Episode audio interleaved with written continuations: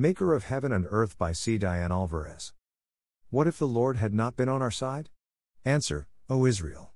If the Lord had not been on our side when our enemies attacked us, then they would have swallowed us alive in their furious anger against us, then the flood would have carried us away, the water would have covered us, the raging torrent would have drowned us. Let us thank the Lord, who has not let our enemies destroy us. We have escaped like a bird from a hunter's trap, the trap is broken, and we are free. Our help comes from the Lord, who made heaven and earth. Good News Translation There are many Sundays I begin the worship service with the ancient confession of faith that our help is in the name of the Lord, who made heaven and earth. It is a call to worship the God who is above all and sees all, and can do something about the adversity and trouble we face in the world. When confronted with a new day, our attention needs some direction in the positive way of acknowledging that the eternal and ever present God is ready and vigilant to guide us through our waking hours. Our ultimate help is in the Lord. Our fears about the future, our insecurities of what will happen, and our anxieties about all the upcoming stuff we must face can be transformed with the biblical perspective of acknowledging our need for God. The Lord is our most prescient support. The virtual meeting you have been dreading, that conversation you have been avoiding, a deadline that has been looming over your head, or ongoing health issues which seem to never end, these and all situations can only find their proper perspective in light of the God who helps. I am a believer in making daily affirmations of faith in God.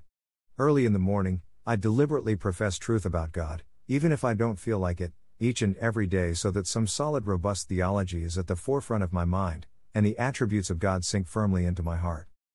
For faith does not simply come through checking off a list of orthodox beliefs, then moving on as if those beliefs have no connection to daily life. Rather, faith arises as a response to the recognition that God is good, all the time, and that the Lord helps those who intentionally and constantly seek divine help and enablement.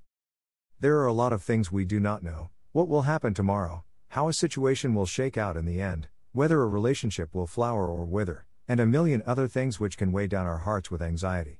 However, there is one sure truth we can count on right now and for every minute into the future God is with us. God's ever present help remains the constant ballast in a sea of changing circumstances. If God is on our side, can anyone be against us? I am sure that nothing can separate us from God's love, not life or death, not angels or spirits, not the present or the future, and not powers above or powers below. Nothing in all creation can separate us from God's love for us in Christ Jesus our Lord. Romans 8:31, 38 39, Seth. Not even the grave can limit God. With the Lord, death is defeated. The enemy is flat on his face. His power is abolished. We are only in danger if we let ourselves go near our old toothless foe. And even then, we have the shield of faith, the sword of the Spirit, and the shoes of peace. The dangers of water and fire, traps and snares, enemy armies and spiritual foes are all undone by Almighty God. The Maker of heaven and earth personally advocates and helps us. Indeed, the Lord is on our side. Creator God, you are the ever present one who provides everything I need for life and godliness. I need your help today and every day so that I can confidently do your will. I stand with full assurance of faith because I serve the Lord Jesus, who is benevolent and always does what is right and just. Amen.